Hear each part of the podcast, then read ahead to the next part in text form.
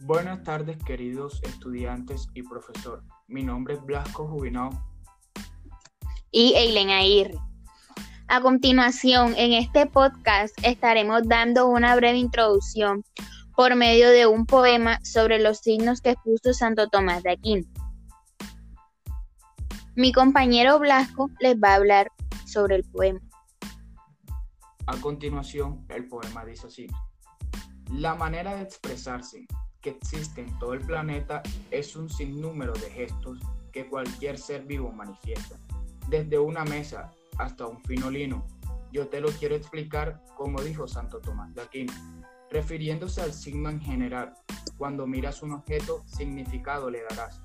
De acuerdo al conocimiento que de este tú tendrás, cualquier objeto o cosa que tú puedas tropezar, le echarás primero un vistazo y un concepto emitirás. Como explicó Santo Tomás refiriéndose al signo material, estamos en una sociedad donde repetimos muchas cosas como costumbres, gestos y otros que ni la naturaleza nos rozan, los cuales vamos emitiendo de generación en generación, como el signo natural que seguimos por la libre convención.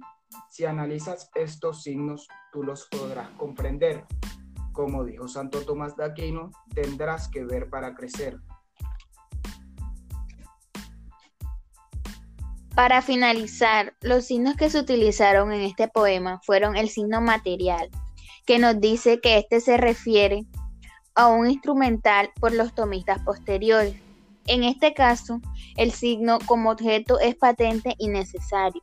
Se requiere ser visto primero como objeto y después llevado mediante un discurso hacia la cosa representada o significativa.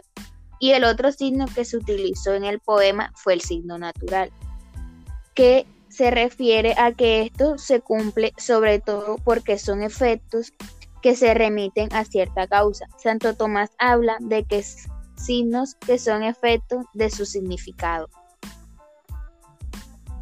Muchas gracias. Gracias.